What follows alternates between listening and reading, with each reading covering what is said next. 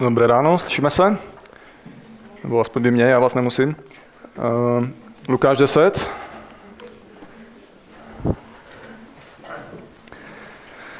Lukáš 10, podobenství o milosrdném Samaritánovi. A dostáváme se do tohohle podobenství v Lukášovi, v Evangeliu podle Lukáše v 10. kapitole po hodně událostech, které se staly, eh, v, o kterých mluvili tady Vašek a jiní kazatelé eh, v minulých týdnech, měsících. Jsme v Lukášovi vlastně hodně dlouho a ještě v něm dlouho budeme. Myslím, že nejsme ještě ani v půlce. A co jsme už viděli je, že Ježíš, který přišel na zem s nějakou službou, s nějakou prací pro lidi, nebyla to pro něj vždycky zábava, byla to pro něj víc oběť, a dělal věci, které nikdo jiný nedělal před ním. Dělal věci, které nikdo jiný neuměl, nemohl, nezvládal udělat. A hodně lidí za ním šlo, protože viděli, že je s ním něco, že, že na něm něco divného, že to není možný, že není samo sebou, aby tenhle ten chlap dělal to, co dělá a uh, aby to byl jenom obyčejný člověk. Nemohli ho jen tak uh, ve svém životě ignorovat, nemohli jít dál svým životem, aniž by si odpověděli na otázku, kdo, je, kdo on je a co s ním oni mají dělat, co on pro ně znamená. Bylo tam hodně lidí, kteří Ježíše měli rádi, kteří, kteří ho následovali, někteří se stali jeho učedníkama, to znamená, že dali svůj život tomu, aby ho následovali. Bylo tam hromada lidí, kteří, ho měli rádi, ale žili svůj život spíš dál stejným stylem jako, jako doposud, než ho, než ho potkali. A bylo tam taky spoustu lidí, kteří ho vůbec rádi neměli. Ehm, bylo tam hromada lidí, pro který on představoval nějaký riziko. Měli pocit, že ohrožuje jejich životní styl, jejich život, jejich koníčky, záliby, zdroje peněz, všecko to, co, čeho si v životě vážili. A dneska eh, v tom příběhu, eh, ten příběh o milosrdném Samaritánovi je vlastně součástí rozhovoru Ježíše eh, s jedním ze zákonníků. Zákonník zákonníci, to jsou tihle lidi, kteří právě zrovna Ježíše moc rádi neměli. Byli to chlapi, kteří byli součástí, součást eh, vlastně vedení toho izraelského národa, byli, byli jakoby taková vyšší třída, který měli všichni poslouchat. A hodně si o sobě mysleli. Tyhle, ty lidi, tyhle ty lidi byli nejvíc nepříjemní na Ježíše, nebo k Ježíšovi. Eh, byli to lidi, kteří měli, měli vést národ izraelské k víře a k poslušnosti Bohu. Eh, byli to lidi, kteří, měli za úkol zkoumat boží zákon, speciálně Mojžíšův zákon, a měli ho aplikovat do praxe. Eh, byli to vlastně takový právníci. Trošku možná jiní než dneska. Známe právníky, ale v něčem hodně podobní. Eh, podle zákona tihleti chlapi měli nejvíc milovat Boha a měli mu dávat svůj život, žít pro něj. Měli, měli ho reprezentovat, měli reprezentovat boží zákon, měli být příkladem v milosrdném chování. A místo, tohohle, eh, místo toho, co měli tyhle chlapi dělat, tak eh, si vymýšleli pravidla navíc k tomu, jaký pravidla jim dal Bůh, jak mají žít život. A eh, většinou to byly pravidla, které Bůh nechtěl, které se Bohu ani nelíbily. Ježíš je kritizoval. A těmihle pravidly oni zatěžovali obyčejní lidi a sami ty pravidla nedodržovali. Ježíš, Ježíš sám je kritizuje v 11. kapitole, o kapitolu dál, než, než jsme dneska my. Jim říká, běda vám zákonníci zatěžujete lidi a nehnete jedním prstem, abyste jim pomohli. A Ježíš je na, na hodně místech eh, jim říká, že jsou pokrytci, že, že jsou herci. A tyhle ty zákonníky hodně štvalo, že davy lidí poslouchali Ježíše poslouchali Ježíše víc, než je. A viděli v tom hrozbu konkurenci, báli se o ztrátu moci, báli se možná o ztrátu života v nadbytku, protože z toho měli peníze. A jak jsem říkal, zákonníci měli být ti první, kdo poznají, eh, kdo je Bůh. Oni měli poznat, že Ježíš je Bůh jako první, ale měli vlastní pravidla, udělali si na základě starého zákona, vlastní pravidla toho o tom, jak má eh, Bůh vypadat. Oni měli být ti, kteří měli běhat po Izraeli a e, rozhlašovat radostnou zprávu o tom, že už konečně se objevil ten e, slibovaný zachránce, na kterého tisíce let čekali. A když Ježíš přišel trochu jinak, než oni čekali, když přišel zachránit lidi z duchovního otroctví, dřív než z nějakého fyzického průšvihu, tak ho odmítli, protože oni chtěli vojenské vítězství. Oni měli představu o, o tom, že porazí římský, římskou říši, římský vojsko, který, který okupovalo izraelský národ v té době. Že ta jejich představa toho mocného vojevůdce, který vyřeší fyzické problémy národa izraelského, byla silnější než představa obětního beránka, který na sebe bere hříchy lidí. Oni milovali to, co podle jejich měřítek zlepšovalo jejich život. Víc než to, co Bůh jim chtěl do jejich života dát. A se zatemnělou myslí a srdcem ignorovali stovky příběhů ze starého zákona, které znali na spaměť. Příběhy o tom, jak si Bůh sám dělá, co chce, jak chce, kdy chce, často jinak, než si lidi představovali. Takže tihle lidi měli být nejvíc připraveni na to, že možná věci budou trošku jinak, než, než, si, než si to oni vymysleli. Odmítli Ježíše, i když do puntíků splňoval to, co starý zákon o něm předpovídal. Snažili se Ježíše nachytat často, myslím si, že 19krát v Novém zákoně. Snažili se ho nachytat, eh, aby šel proti božímu zákonu, kterým se izraelský národ řídil, a dělali to proto, aby se ho mohli zbavit.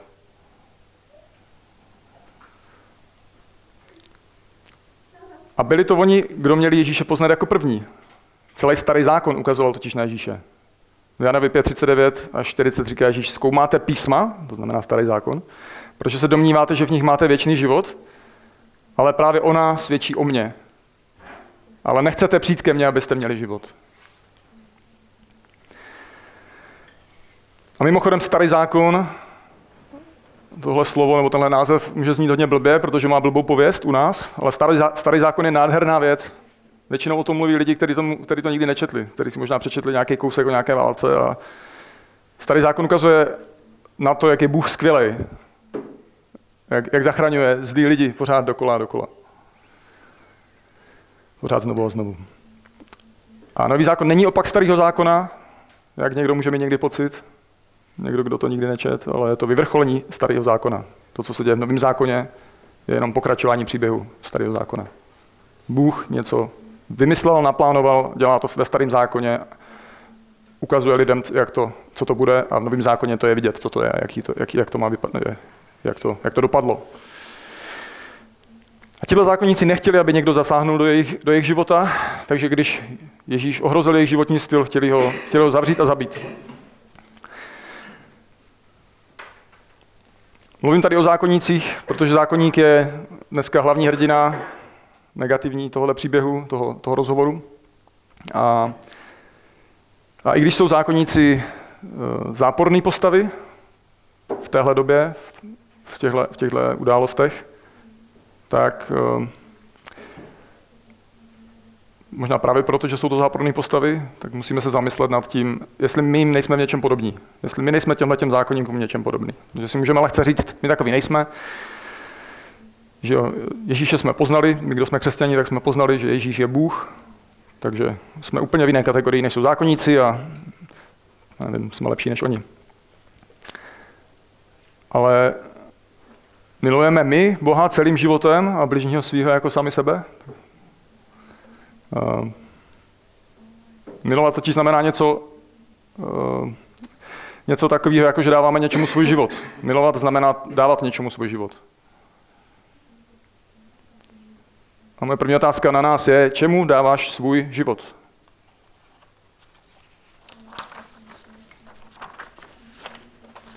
Kdyby se objevilo něco, co by náš životní styl ohrozilo, nebyli bychom taky plní hněvu?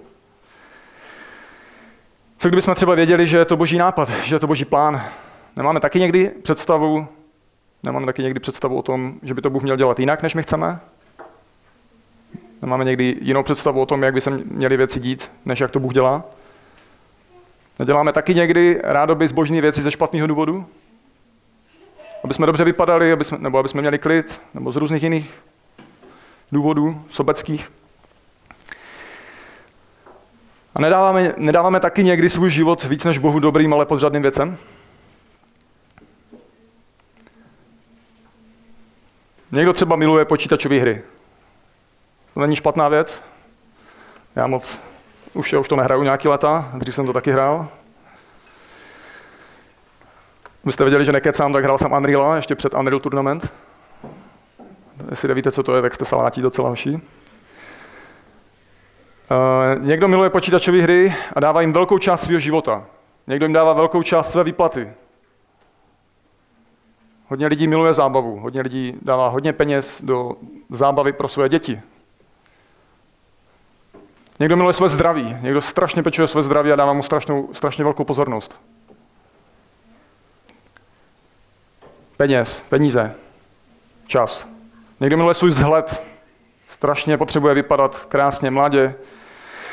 Někomu na vzhledu vůbec nezáleží, nebo moc ne, a chce vypadat chytře. Říkal jsem si, že to není mezi námi velká skupina. Někdo je bezhlavě zamilovaný a dává, dává tomu svůj život, i když by neměl.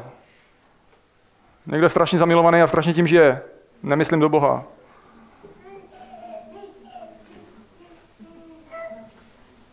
Někdo dává život tomu, aby vypadal dobře před lidma. Aby hlavně ne, si o něm někdo neřekl něco špatného. Stojí to hodně síly. Třeba zbytečně. Hlavně, aby si o mě lidi mysleli jenom to dobrý. Někdo miluje peníze a udělá pro ně všechno. Ale myslím, že tohle všechno zdá se mi strčí do kapsy láska k pohodlí. Jak moc dávám svým pohodlí. Co nejvíce vyhnout všemu nepříjemnému za každou cenu. Za to platíme vším penězma, časem, emocema, celým životem. A myslím si, že za určitý, v určitých situacích bychom, za, za to i, bychom kvůli tomu i zabíjeli. A tyhle věci, které, o kterých tady mluvím, to jsou všechno dobré věci. Jsou dobré věci, když je používáme, když nám slouží, ale když, když je milujeme a dáváme jim svůj život, tak to není ono. Mají mít v životě omezené místo, Někteří z nich by měli mít v životě čím dál menší místo. Čemu ty dáváš svůj život?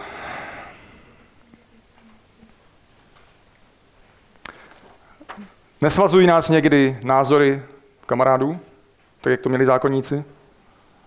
Nehrajeme taky někdy divadlo, aby jsme vypadali, jak se nám to hodí? Nemáme taky někdy pochyby, jestli Bůh vůbec existuje? Nemáme taky svoje vymyšlené pravidla a zákony navíc, který Bůh nevymyslel a nechce? Jaký máš vlastní pravidla pro život?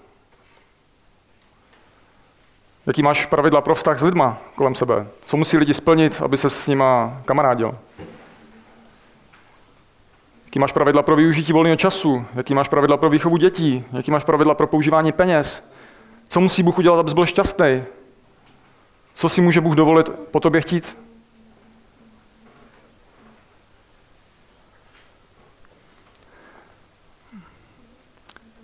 Myslím, že vidíme, že nejsme zas o tolik lepší než zákonníci.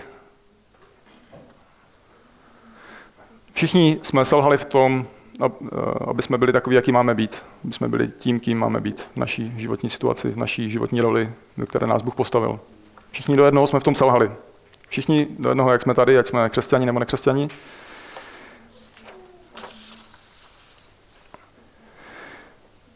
A co s tím teda máme dělat?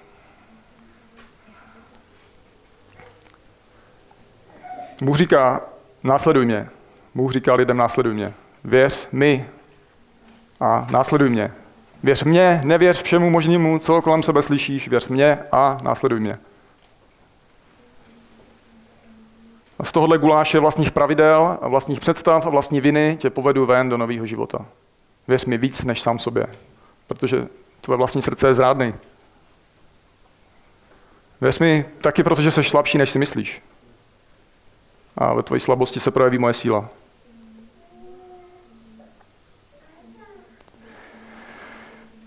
V textu, do kterého se vrhneme, tohle byl jenom úvod, uvidíme uh, příklad několika životních stylů lidí, kteří žijou pro sebe, příklad člověka, který žije pro Boha.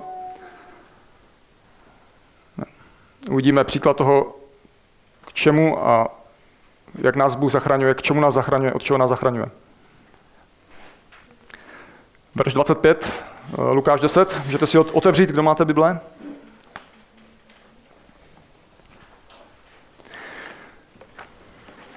Verš 25. Ahle, jeden zákonník povstal a zkoušel ho. Učiteli, co mám udělat, abych získal věčný život? Zákonník povstal a zkoušel Ježíše. To slovo zkoušel je v řečtině stejné slovo pro pokoušel, testoval. Když je Ježíš pokoušený, nebo když nějaký člověk pokoušený někým, tak je to, to stejné zkoušení, testování. Zákonník zkouší Ježíše nachytat, aby ho mohl obžalovat před soudem.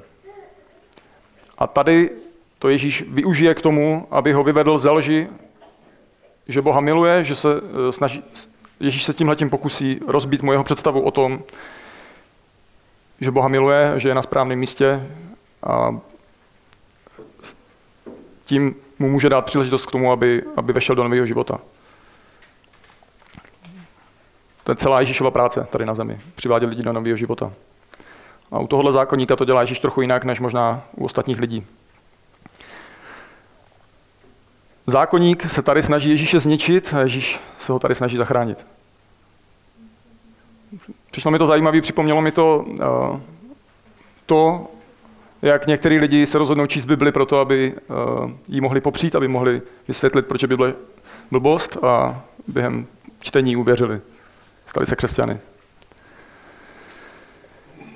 A jak můžu uvěřit? Jak můžu získat věčný život? Jak můžu získat věčný život? O víře tady není řeč. Uh, to je dobrá otázka, ale zákonník se jí ptá z pozice soudce ho, ho moc nezajímá odpověď, aby se, aby se nechal poučit. On chce, on chce říct svoje. A chce eh, docelit svoje.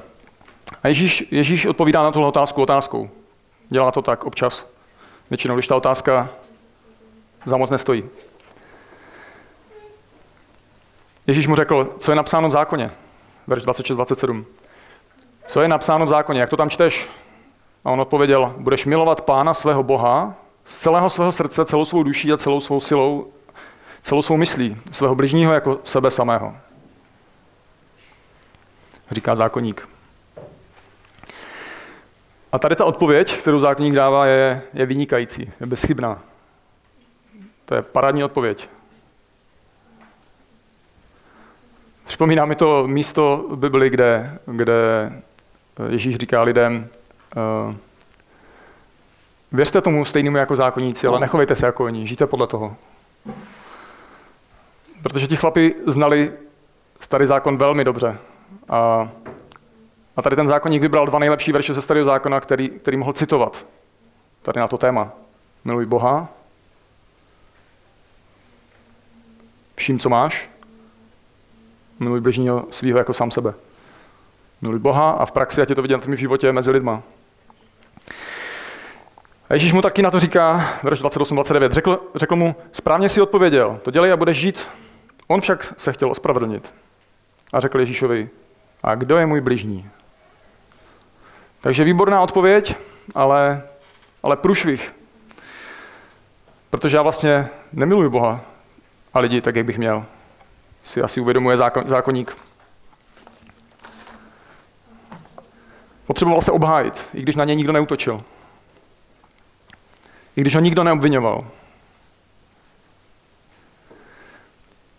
A možná, že i když byl duchovně slepý, tak ho jeho svědomí obvinovalo, že nedělá, čemu věří, že ne, nemiluje Boha ani lidi. A ještě taky je varianta, že tam s ním byl nějakýho kamarádi, který se mu vysmáli, protože ho znali osobně a věděli, jak žije. A místo toho, aby tenhle ten chlap uznal, že potřebuje odpuštění, protože Boha ani bližního nemiluje, že je prostě ztracený podle svých vlastních měřítek, tak se, tak se pouští do, dalo by se říct, právní bitky s Ježíšem.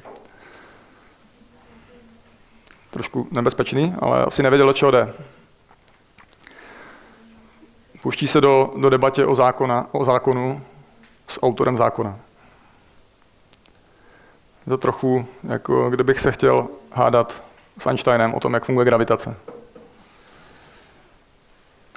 Definuj, kdo je můj bližní, vlastně říká ten zákonník. Vždyť já, já přece nemůžu vědět, kdo je můj bližní, takže mě nemůže ani nikdo eh, říkat, že lidi nemiluju, když nevím, koho mám milovat. Dobrý, ne? Takhle si zákonníci totiž vytvářeli vlastní pravidla. Oni měli vlastní skupiny lidí, které mají mít podle jejich výkladu starého zákona rádi. Vytvářeli si pravidla tak, jak se jim to hodilo. Zákonníci ve výsledku milovali jenom členy skupiny, ve které byli, to znamená bohaté třídy společnosti, jako kněží, levité, farizé a obyčejnýma lidma opovrhovali, považovali za bezbožný nebo méně zbožný, považovali za lidi, který má Bůh méně rád. A tohleto mimochodem přišel Ježíš svým životem obrátit. Ježíš přinesl náboženskou revoluci, takovou, že Bůh miluje obyčejní lidi. To víc to zákonníci nenáviděli, to, co Ježíš dělal. Kdo je můj bližní? Koho mám mít rád? Další otázka, na kterou Ježíš odpovídá nepřímo.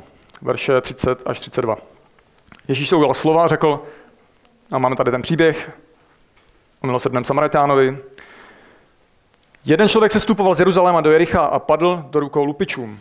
Ti ho svlékli, zbyli, nechali ho tam polomrtvého a odešli. Náhodou se stupoval po té cestě jeden kněz, ale když ho uviděl, obešel ho. Podobně se tam objevil i Levita. Když přišel k tomu místu, uviděl ho a vyhnul se mu. Takže představte si scénu mezi Izraelem a Jerichem, 30 kilometrů cesta, eh, Jeruzalém nahoře na kopci, nějaké vyšší nadmorské výšce, Jericho dolů v údolí, dole v údolí, údolí, horko, nic moc tam neroste, žádná oáza tam není, je tam horko, sucho. Rostou tam akorát lupiči, těch je tam asi dost a ti se nebojí sejmout nějakého chlapa samotného, zmlátit ho, dokonce ho krást jeho oblečení. Si to mělo nějakou hodnotu tenkrát to oblečení. A scéna je nachystaná, eh, říkám scéna nachystaná, ale mohl to být reálný příběh, mohlo se to klidně stát. Nemuselo to být jenom vymyšlený příběh. Dělo se to tady na té cestě mezi Jeruzalémem a Jerichem běžně. Jak jsem říkal, kněz a levita patřili mezi kámoše zákonníků. Takže zákonník, který mu tenhle příběh eh, Ježíš vypráví, eh, věděl, že se o to asi týká. Takže tihle chlapi, kněz a levita, jdou z Jeruzaléma. jeden člověk se stupoval z Jeruzaléma a stejně tak, podobně, nebo podobně se, se tam objevil i levita.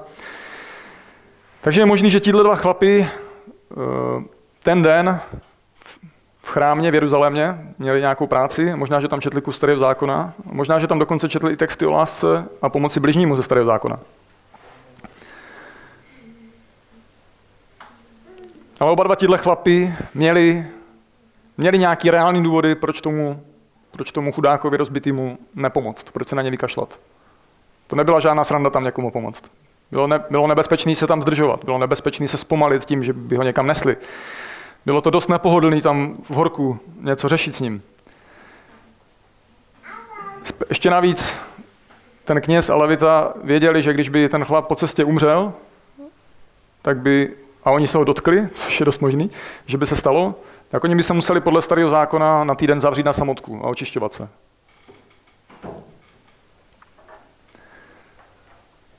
A k tomu tam hodně pravděpodobně byly nějaké ještě okolnosti, jako manželka, která je doma čekala s dětma, která je, eh, který už několik dnů neviděli. Pustit se do záchrany takovéhohle chlapa by znamenalo nést do kilometry, dávat mu jídlo, nechat ho bydlet u sebe doma v hot, nebo v hotelu a v každém případě by to znamenalo za něj platit. Žádná sranda, projekt na týdny, celkem tvrdé práce. No co bys udělal ty, kdybys byl na jejich místě? Věděl bys, že to, je, že to, že to není na práce na hodinu. Je to práce na kus života, řekněme, několik týdnů života. Postaral by ses o toho chlapa? Postaral by ses o něj, kdybys věděl, že tu tvoji práci nikdo neocení, že ji nikdo nevidí? A tíhle chlapi dali přednost pohodlí. Oba žili život zahleděný do sebe. Oba ignorovali, že se Bůh o zraněného člověka stará a zrovna je povolal k tomu, aby byly nástroje, nástrojem v jeho ruce. A příběh pokračuje s vratem pro zákonníka šokem, verš 33-35. Ale jeden samařan na své cestě přišel k němu a když ho uviděl, byl pohnut soucitem. Přistoupil, na, přistoupil k němu, na jeho rány nalil olej a víno a obvázal je. Položil ho na svého meska, zavezl do hostince a postaral se o něj. Druhého dne výmul dva nenáry, dal je hostinskému a řekl, postarej se o něj a co bys vynaložil navíc, to ti zaplatím, až se budu vracet. A tihle samařani byli z pohledu židů vyvrhelové. Jeden komentář píše sociálně náboženští vyvrhelové. Takže byli asi i chudší než Izraelci byli, byli nábož, nábožensky špinaví. Byl to odpad, spodina. Možná byli horší než nevěřící žid, což je co říct. Samaří žili židé, kteří se v minulosti smíchali s jinými národy, smíchali, se s nimi, smíchali s nimi i své náboženství a to byla z pohledu židů katastrofa. Nechtěli s nimi mít absolutně nic společného.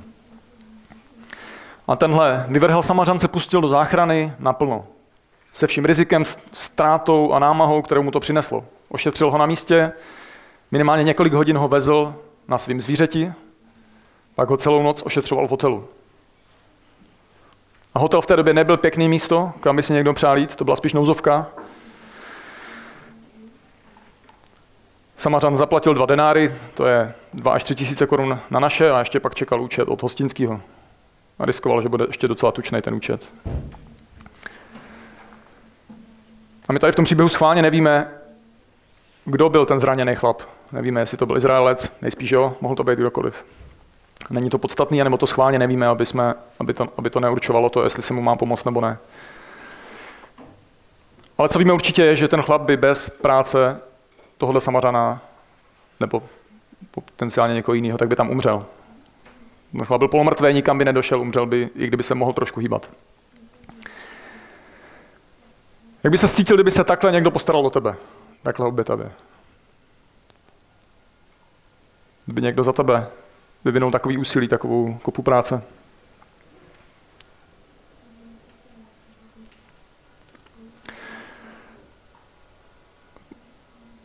Proč myslíte, že tohle všechno Samařan udělal? Proč něco takového udělat? Co v člověku musí být, aby, aby tohle udělal? A ten text říká ve verši 33, uviděl ho a byl pohnut soucitem.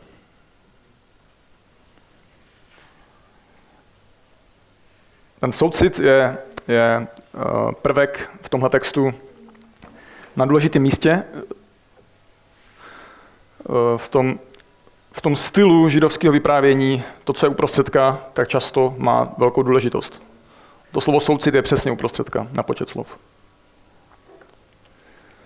V Samařanovi bylo něco, co v něm vytvořilo soucit. Vžil se do situace zraněného a začal pro jeho záchranu pracovat. Miloval ho jako sám sebe. Představil si, že je on. Oproti tomu kněz a levita to neudělali. Jim chybělo to, co by jim dalo soucit. Dost silej na to, aby něco udělali. A debata se zákonníkem pokračuje. Verš 36-37. Ježíš říká, kdo z těch tří myslíš byl bližním tomu, který upadl mezi lupiče? A on řekl, ten, který mu prokázal milosrdenství. Ježíš mu řekl, jdi a jednej také tak. Takže zákonníku běž, miluj Boha tak, že budeš milovat svého bližního, jako vyvrhel Samařan. Říká Ježíš zákonníkovi. A verš 28 by ještě mohl dodat, a budeš žít.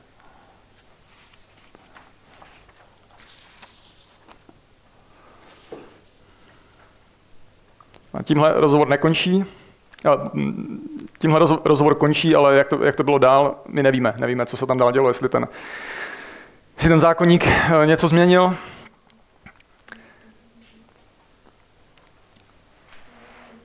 Co je hodně zajímavé, jak se zachoval ten samařan. A je to hodně zajímavé tomu, jak jeho chování je podobný tomu, jak se chová Bůh. Nemyslím si, že to ten text říká, nemyslím si, že tam je podobenství o samařanovi jako Bohu, nebo něco takového, ale ale podobnost toho, jak se lásky plně zachoval, jak ten Samařan měl vlastnost, kterou Bůh má taky, eh, nám ukazuje na Boha. Ježíš z lásky a ze soucitu přichází z pohodlného místa v nebi k nám, aby nás zachránil. Vidí nás, jde k nám, ošetřuje nás, očišťuje nás od hříchu svým utrpením. Platí za naši záchranu svým životem. A u toho všemu se mu lidi posmívají, mají ho taky za vyvrhela.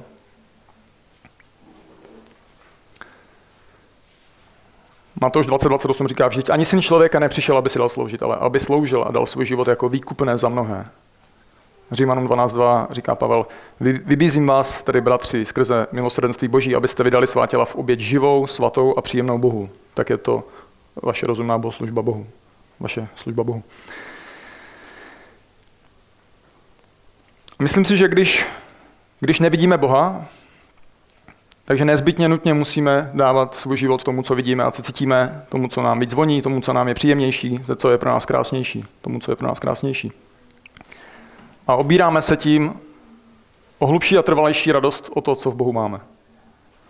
Protože když se pouštíme do skutku, který pro nás Bůh připravil a prožíváme těžkosti, tak se v tom osvědčuje naše víra a přináší to radost a vytrvalost.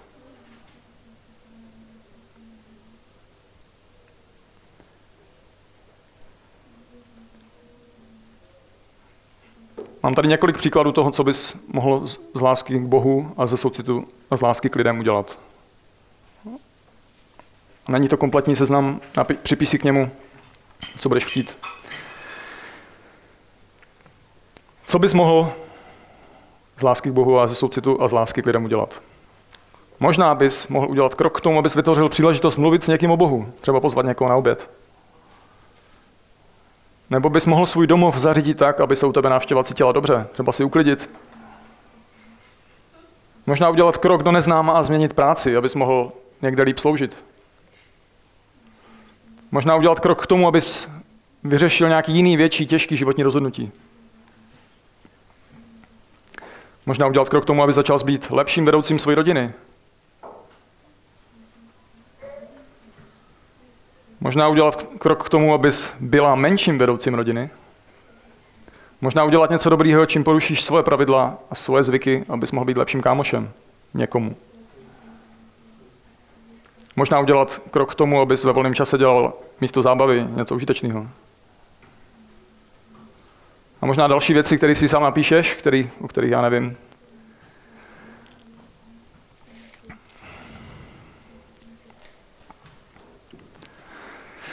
Určitě my uznáváme, že my jsme, my jsme slabí, i když na to zapomínáme, že jsme slabí a myslíme si, že, že věci zvládneme.